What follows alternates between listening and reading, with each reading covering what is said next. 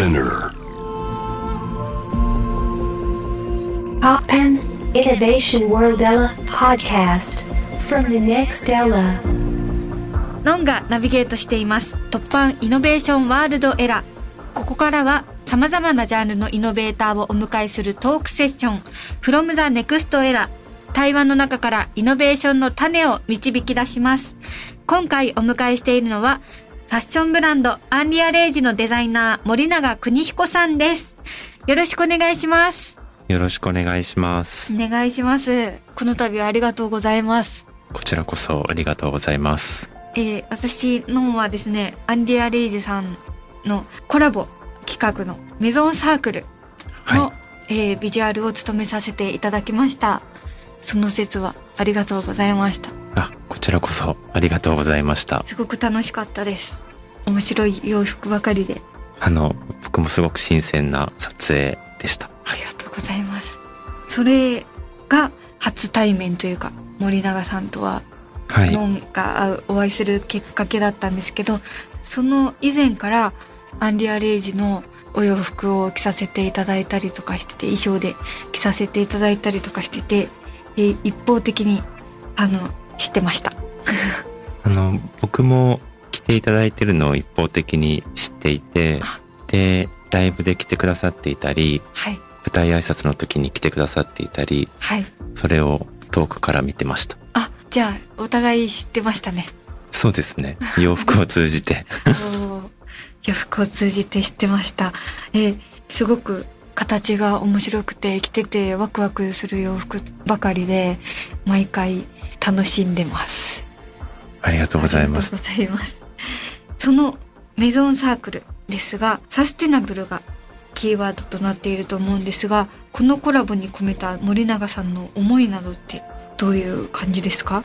あの、メゾンサークル自体は、森林さんという会社がはい。立ち上げたブランドなんですけれども、はい。その第1弾でアンリアレイジがコラボレートさせていただいていまして、はい。まあそのメゾンっていう言葉で、メゾンっていう言葉は、まあ次世代にその受け継がれていくファッションの、まあブランドはい。のようなものを指しているんですけれども、はい。それと、えっ、とそのサークルというのは、円環はい。何か自分たちがその発信するものが良い円環となるような、えー願いを込めたブランドでして、はい。まあそのコンセプトを聞いた時に、まあ使用している素材ですとか、あとはそのまあ作り方ですとか、はい。あとは実際洋服の形においてサステイナブルなものを入れていこうとはい。しました。サステナブルってはい。どうですか？普通の洋服作りの時と難しい点とかって。まあ根本的にあるのは、やっぱり自分たちがその作るものを長く使ってほしい、着てほしいという思いや、はい。その洋服自体が長い寿命で、えー存在してほしいという気持ちなので、はい。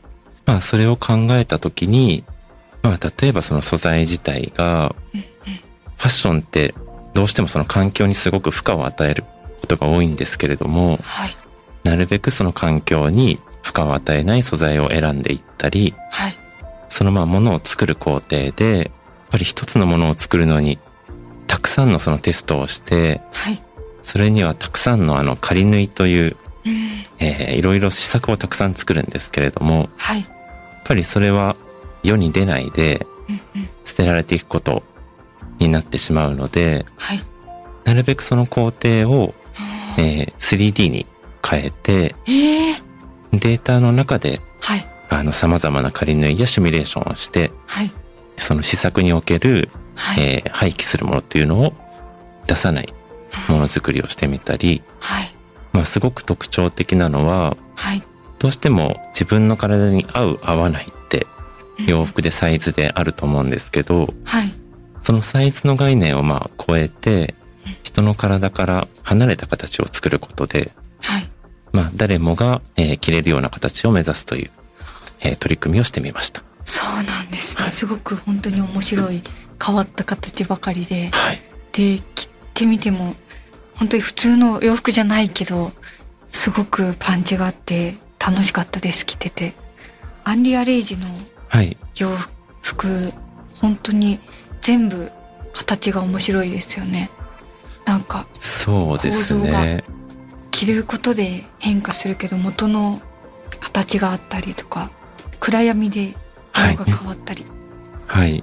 まあ、ブランド自身が日常と非日常をテーマにしてるんですけれども、はい、じゃあその形において普段着ている形が日常であれば、じゃあそれを脱いだ時にまた全然違う形に変化するようなはい。洋服であったり、あとはあの普通見ている色、目で見ている色が環境によって変わっていくような服であったり、はい。どこかにその非非日常の要素を込めた洋服を作ってます。かっこいいです すごいありがとうございます。普通の意見ですみません はい全部面白くてはい。本当にその着ることでだったりとかその場所によって変化するって面白いなって思思いましたそのすごくチャレンジングな洋服作りですよねそうですね。一見するとわからないことがやはり多くて、それが光が当たってこんな色だったんだって驚いたり、それをハンガーにかけた時に、あ、実はこの着ている形が、じゃああのメゾンサークルで言えば、はいミッキーの三つ丸の形になっていたり、はい着ている時着てない時、自分が今いる場所いない場所での変化というものを、まあ大切にしています。あなんかそういう発想の元というか毎回こう作る時にはい。どうやって洋服のを作られてるんですか？そうですね。まあテーマが毎回あって、はい。で、コンセプトを設けて作ってるんですけれども、はい。まずは洋服の当たり前のこと。はい。誰もが洋服で当たり前だと思っているものを違う視点から見ようとしています。あ。じゃあ洋服に色があるのはなぜかとか、あはいじゃあなんで洋服にはサイズ展開があるのかとか、じゃあなんで洋服は人の体に合わせて作らないといけないのかとか、はい。そういうすごく当たり前なものを、はい。これはもしかして当たり前じゃないんじゃないかって考えることからはい。始めます。へえすごいですね。イノベーションだなっていう感じがしました。ありがとうございます。そして森永さんといえばこの夏大ヒット中の映画「竜とそばかすの姫」の衣装デザインを手掛けられていますよね。あ、今ちょうど公開中の、は、はい。い、細田守監督のはい、手掛けさせていただきました。アニメーションの衣装っていうのは初めてデザインされましたか？あ、初めてです。あどんな感じですか？普通に普段作ってる時と違いますか？あの、やはり僕らは形のあるファッションを作っているので、はい。その先にはあの人の形があって、はい。洋服としての形が存在するんですけれども、うんうん。アニメーションの中というのは、はい。その洋服を触ることもできないですし、はい。まあ、実際に着ることっていうのはまあできないので、形のないその洋服をまあ作る作業で、はい。ただ、いつもその、じゃあ形が物質的にあるから、このくらいのサイズで作らなくてはいけないとか、うんうん。重すぎる服はじゃあ作れないとか、はい。そういう想像をすべて超えて、自由に自分のえー思い描くものがはい。アニメーションの中で存在するので、あすごくいつもとは違う考え方で洋服を作りました。ーうん。縛りがあまりないというか。はい。なので実際アニメーションの中で表現しているものは、もうとてつもない大きさの、うん。まるで山のような大きさのドレスであったり、あはい。あとはその、まあ硬いビーズのようなもので作られていると思ったら、それが水滴のように弾けて、うん。水のようなドレスに変わっていったり、変化の仕方が普通じゃないですね、そうですね。あとは光も1秒1秒どんどん違う色に変わる洋服が作れたり、はいはい何かその物質ではない水とか光とかをはいまとえるっていうのはすごく可能性として大きかったです。あ面白いですねはい。私まだ残念ながら見れてないんですけども、すっごいずっと見たくて、はい。先走って森永さんにお話聞きたいって言って。すいません、今話しちゃいました。よ ちょっと。いや、嬉しいです。その、前情報を持って見るのが好きなんです。ありがとうございます。なんか、え、こんな要求をされるんだみたいな、難しかったとことかってありますか？まあ、今回のそのお話が、えー現実と仮想空間を行き来するお話なんですけれども、はい。アニメーションで自由に想像はできるんですが、でもそれが実際現実にまた存在したら面白いだろうなと。あとはまあそのお話とのつながりもすごくリンクできるので、はい。実際にアンリアルエイジがパリコレクションで発表しているものをはい。ベースにして、はい。さらにそれをアニメーションに変換するということをやりました。皆さん、竜とそばかすの姫見てください。よろしくお願いします。お願いします。そして、森永さんは早稲田大学在学中に万端デザイン研究所へ通い、服作りを始められた。そうですですよね。はい。デザイナーとしての道を志したのはどんなきっかけがあったんでしょうか？僕はちょっと特殊なタイプで、はファッションにその目覚めたのは、あ、はい、まあ普通に大学受験をしていて、はい。その大学受験の英語の授業の中で、うんうん。英語の先生が、まあ自分の教え子で、はい、早稲田に行って洋服を作っている人がいる、学生がいると。はい、はい。で、その人の洋服を講義中に持ってきてくれたんですね。で、その先生はもうすごくカリスマ先生で、はい。一つの授業で400人ぐらい人が集まって聞くようなはあ授業なんですけど、はい、僕はその英語の授業のはい。中に急に洋服が出てきて、うん、それが何のつながりがあるのか全くわからなかったんですが、はい、で、その洋服の説明をしてくれた時に、はい、その洋服には曲のようにはい。タイトルがついていて、うんうん。で、メッセージが込められている。はい、はい。それをまあ作った、まあそれが神田圭介さんなんですけど、あ、そうなんですね。はい神田さんなんですね。その洋服を通じて好きな子への思いをはい。届けたいと。うんうん。で、それをラブレターとかを書くのではなく、はい、洋服を作ることでその表現をしたっていうのを聞いて、はい。なんか僕はファッションでそんなことができるなんて思ったことはなかったですし、はい。すごく衝撃を受けたんですね。服が言葉を持つなんて思わなかったですし、はい。服で表現ができたり、はい。人に何かを伝えることが、まあ、できるっていうのはすごく驚きで、はい。で、その授業を受けた後に、僕は、あの、神田さんを追っかける日々が始まります。そうなんですね。はい。じゃあもう本当に洋服からおのつながりで神田さんと関係性が。で、神田さんが早稲田大学にいたので、はい、はい、僕も同じ大学の同じ学部を目指してはい。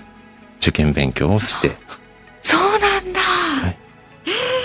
あの、神田さんとすごく仲良しというか、はい。な、なんだなっていうのは、あの、お見かけしておりましたが、そういうつながりだったとは、そうですね。素敵ですね。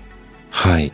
ただ、はい、僕はその神田さんを追いかけていけば洋服ができると思ったんですけど、はい、でも早稲田に行ってもはい。洋服を作る場所はなくて、あで、神田さんが服作りを教えてくれることもなくて、あ、ないんだ。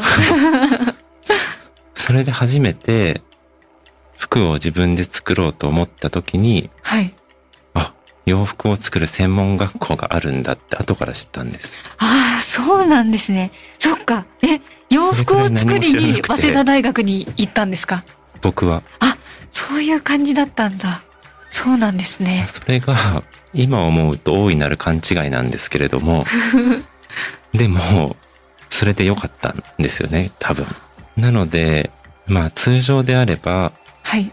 まずはデザイン画から入って、うんうん。人の体に対してどう洋服を作るかっていうところから入るんですけれども、はい。僕はその前に、まあどういうものを作りたいかとか、どういうものを伝えたいかとか、はい。まあそのコンセプトであったり、そのメッセージであったり、はい。そっちが先にあったので、はあ、なるほど。専門学校に行かなかったからはい。の、あの、洋服作りに行ったんですね。そうですね。だからデザイン画をたくさん描くというようなことは、はい。道として通らなかったですね。だからこその発想力というか。そうですね。そうなんだ。で、発想が大事だなとは思っていました。視点であったり。それで洋服を作るために在学中にはい。研究所に研究所に。始めてたんですね。でそれは神田さんに、あの、まあ、洋服が作りたくて、うんうん。で、専門学校に行きたいっていう相談をしたんですね。はい。そしたら神田さんが、はい。まあ、バンタンデザイン研究所がいいと。はい。はい。で、まあ、自分もそこの学校を検討しているって言ったんで、あじゃあもうそこしかないと思って、あ。はい。僕はバンタンに行くんですけど、はい。一緒に。あそしたら神田さんははい。文化に行っちゃったんです。ええ 衝撃でした。本当にー、なんでですか？僕はその時あんまり理由がわからなかったんですけど、はい。後々に聞くと、はい。まあ怖かったと。え？まあ当時神田さんもはい。まだ自分がファッションデザイナーとしてはうん。まだプロとしてはやっていなくて。学生で洋服を作っているだけでなぜかその予備校でその服を見た僕がはい。追っかけてそっか、ケースで神田ができる前の。服なんですもんね。で同じ大学の同じ学部にまで来てはい。でなおかつそこで同じ専門学校にっていうはい。それがすごく怖くて 距離を置こうと思ったじゃあ、ちょっと騙されたというか、結果的にはそうなんですけど 作戦で。でも今思えばその道が分かれたのもすごく良くてやっあぱりお互いが違う環境で学んであ。はい。いい距離感があの出たんですねそうだったんだ。すごい面白い関係性ですね。いや、素敵です。そんな森永さんですが、一曲お届けした後、アンリアレイジ森永邦彦さんにさらにお話を伺っていきます。突版イノベーションワールドエラー、ノンがナビゲートしています。今回の From the Next Era は、ファッションブランドアンリアレイジのデザイナー、森永邦彦さんをお迎えしています。ここからは森永さんが今ご活躍されているステージの扉を開けた突破ストーリーとともに、これからのファッションと私たちの関係についてお話を伺っていきます。えっと、あの、すごく毎回面白いおはい洋服を作られていて、お忙しいと思うんですけど、インプットとかってどういう風にされてますか？いろんそなうです資ね料とか。積極的なインプットはやっぱりすごく今18年間洋服作ってるんですけどはい。最初はもう作りたいものに溢れていてはい。インプットなんてしないでもうんうん。作りたいものが無限にあるんですけどはい。それをやはり一つ一つ作っていくとだんだん引き出しもたくさん開いてきてはい。さあここから何をやろうかってまあこの10年ぐらいはなっているんですね。はあ。で、いろいろなその外からの刺激っていうのは、えーたくさん、まあ出会う人であったり、自分が、まあ海外パリコレクションに行くようになって、はい。海外でいろいろ今まで見たこともないものを見て刺激を受けたりっていうのはあるんですけど、はい。なんかやっぱりもっと自分がそのドキドキするものははい。自分の日常の本当に気づかないところにあるなと、この10年ぐらいは思っていて、はい。なので、今まで自分がやってきたこととか、うん本当に自分が毎日着てる洋服の、まだ気づいてないものがあるんじゃないかと思って、はい。それを異常に観察することとか、はあ。すごくこの身近な半径の中ではい。何かを探そうとしてます。当たり前の部分からうん再発掘して。そうですね。で、これだけやっぱり洋服を見ていて、まだ気づけてない部分っていうのをはい。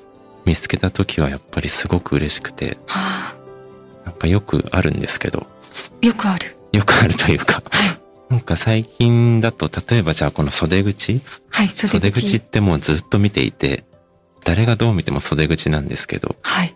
でもここにその手じゃなくて、はい。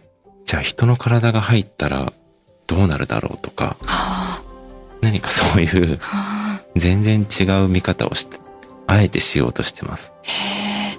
もともとそういう面白いお子さんだったんですか？少年時代ですか？少年時代。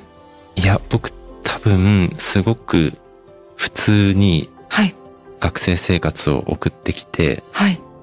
何か表現が好きだとか、自分の中にあるものを外に伝えようとか、はい。一切なかったです。あ、そうなんですね。はい。じゃあ本当にもう神田さんの服が激震というか。なので、本当にそれが初めて、はい。まあ、服ってとても不思議で、はい。本当に言葉は持たないうんうん。けれども、その服を着ただけで、その日何か自分が変わったような気がすることもあるし、はい。自分がその、まあじゃあ街を歩いていて、はい。すごく強い洋服が目の前を通った時に、なんかすごく力をもらったり、はい。特に雄弁ではないんですけれども、うんすごい力があると思ったんですよね。はこの洋服であれば、僕も表現できるかもしれないあはい。と思いました。ありがとうございます。はい。お洋服の製法に対して過去に受けられたインタビューで針と糸で縫うというベーシックな部分が変わらないことが面白いとおっしゃっていらしたと思うんですが、こうしたベーシックな部分が変わらない世界においてアンリアレイジというブランドが新しいファッション体験をできるあのお洋服を作っておられいらっしゃると思うんですけど森永さんが大切にされてることを教えてくださいはい。さっきもちょっとお聞きしたけど。いや、でも、この布を縫って形にして人がまとうっていうのは、もうすごい長い歴史、人が繰り返してきていて、はい。今まあ時代はどんどん変わっていますし、新しい技術もたくさん出てきて、はい。生活環境も社会も変わっていく中で、はい。でも人が縫ったものを人がまとう、それで生活をするっていうのは、もうずっと変わらずあるっていうのが、はい。まあ、すごいことだなと思っていて、うん。今後未来の洋服を考えた時に、はい。じゃあ人が服を着なくなる日が来るのかとか、はい。もう一枚薄いものを何か着ているだけで全て生活できるようになるのかとか、はい。いろいろあるんですけど、でも人が何かを着て装ったり、ファッションを楽しみたいって思ったり、はい。何かその自分が着るものに何かをこう、まあ夢であるのか希望であるのか、何かを託すような気持ちっていうのは多分変わらないんだろうなと思っていて。で、今まさにその竜とそばかすの姫もそうなんですけれども、はい。まあ自分以外にアバター、自分の分身であったり、はい。SNS 上での自分っていうのも生まれている中で、はいその形がないものでも、やはりまといたい気持ちというか、はいアバターであってもそこにファッションが存在したりうん、それはアニメーションの中でも、やはりそこにファッションが必要とされる気持ちがすごくあると思っているので、うんそういうものはまあずっと消えないんだろうなって思います。永遠に続くうん。だろうなっていう感じがありますね。はあ、ファッションってすごいんだなっていうのをなんか改めて感じました。ありがとうございます。えーアンリア・レイジーは、えー任天堂のスーパーマリオとのコラボもされていましたよね。あ、はい。あのボックスの、はい。ハテナのボックスの画像が、あの、アンリア・レイジのインスタのアカウントに上がってるのを見て、はい。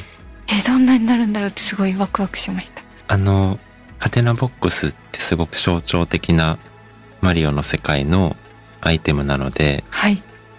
何が出るかわからないって、やっぱりすごくワクワクするなと思っていて、はい。それを、まあ一つは、本当にそのボックスのまま形にして、はい。それは着てみないとわからないであったりうん、着る人によってどういう形になるか、そこの、あの、ときめきを、はい。まあ、表現したいというアイテムと、はい。あとは T シャツなんですけど、ボックスのプリントがしてあるんですけど、はい。そこに、あの、光を当てると、スターであったり、コインであったり、はい。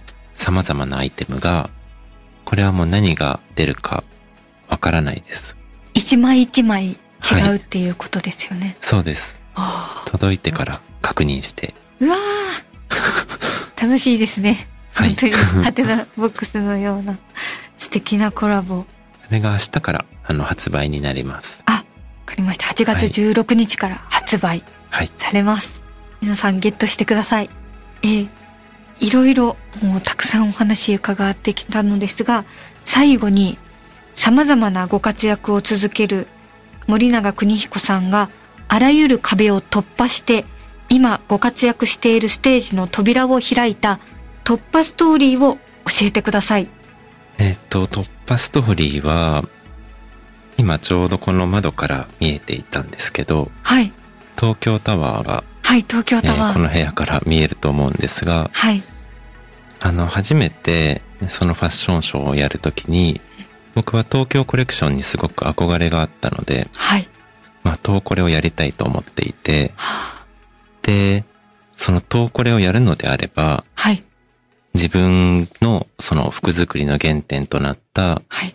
神田さんとまあ一緒にやりたいと。はで、東京でのコレクションというものは、はい。東京の象徴的な場所でやりたいとうん。思って、はい。その東京タワーでコレクションをやった。はそれが、普通は無理なんですね。東京タワーでのコレクションは？普通は。ああ、そうだったんだ。で、その東京タワーでのショーというのは、はい。きっかけがあって、うん。で、僕のその師匠である神田さんはい。は、銀杏ボーイズのはい。ミネタさんの影響を受けてうん自分の服作りをあしていたんですね。はい。で、やはりその銀杏ボーイズのミネタさんの熱量というのを、はい。まあそれをファッションを通じて同じ熱量を届けようというのが、まあ神田さんの思いで、はい。で、まあ無数のその手縫いの洋服であったり、うん。まあすごく時間をかけた服作りであったり、はい。えーそういうものをやっていたんですけど、はい。初めて僕は神田さんを通じて銀杏ボーイズを知るんですけど、一緒にそのライブに誘われたはい。時がありまして、はい。それが2005年の、えーと日比谷野音のライブだったんですね。はい。で、二人でその銀杏ボーイズのライブを見に行って、はい。で僕はそのライブを見てもういても立ってもいられないような気持ちになってしまって、はい。それはもう表現の熱量がすごいからなんですけど。で、二人でそのライブを見た後に、あの、電車に乗る気分にもならなくて、はい。とぼとぼこう歩いて行ったんですけど、あその時に東京タワーが見えて、で、どんどんその明かりに吸い寄せられるように、はい。その東京タワーの下まで歩いたんですね。はい。で、歩きながら、やっぱり僕らも、ここでしっかりファッションショーをやって、はい。戦っていこうと。はあ。そういう気持ちが、まあ、二人の間ですごく出てきて、はい。東京タワーの下に着いた時に、はい。この上で東京コレクションやりましょうと。そういうことになりました。あ。うわー、素敵。ドラマチック。で、それが2005年なんですよ。で、あの憧れだった神田さんが憧れていたはい。銀杏ボーイズのミネタさんが、はい。その後に、ケイスケ神田の洋服を着るようになり、はい。それで2021年には逆に銀杏ボーイズの PV をあ、神田さんが監督として撮ることになって、はい。なんか僕はこんな奇跡があるのかなって、すごく思います。その MV に私も出演させていただいてそうなんです。ありがとうございましたで、その時に、のんさんが着ていたモッツコートというのは、はいその2005年に、まだ神田さんがミネタさんと会う前に、はいミネタさんに着てほしいと思って、作って送ったコートなんです。そうだったのか。歴史あるコートを着。させていただいてありがとうございました。いや素敵な突破ストーリーです。はい。めちゃめちゃかっこいい。感動しました。ありがとうございます、えー最後にはい。森永さんを支えた勇気づけた一曲を選曲していただきましたどうしてこの曲をあの選んでいただいたのでしょうか？えっ、と、これはその歌詞の中に、すべてのことが起こりますようにって出てくるんですけど、やっはいぱりその信じることで、本当に奇跡的なことがはい。起こることって、実はたくさんあるなと思っていて、うん。でもそのためには本当に信じて信じて信じきることって、やっぱり大事だなと思うんですけど、はいそうすると本当に全てのことが起こる瞬間って訪れるなと。なんかそういう、あの、力をくれるような曲だと思ってます。ありがとうございます。from the next era。今回はファッションブランドアンリアレイジのデザイナー森永邦彦さんをお迎えしました。ありがとうございました。ありがとうございました。それでは森永さん曲紹介をお願いします。えー、金南ボーイズで「ゴッド・セーブ・ザ・ワールド」「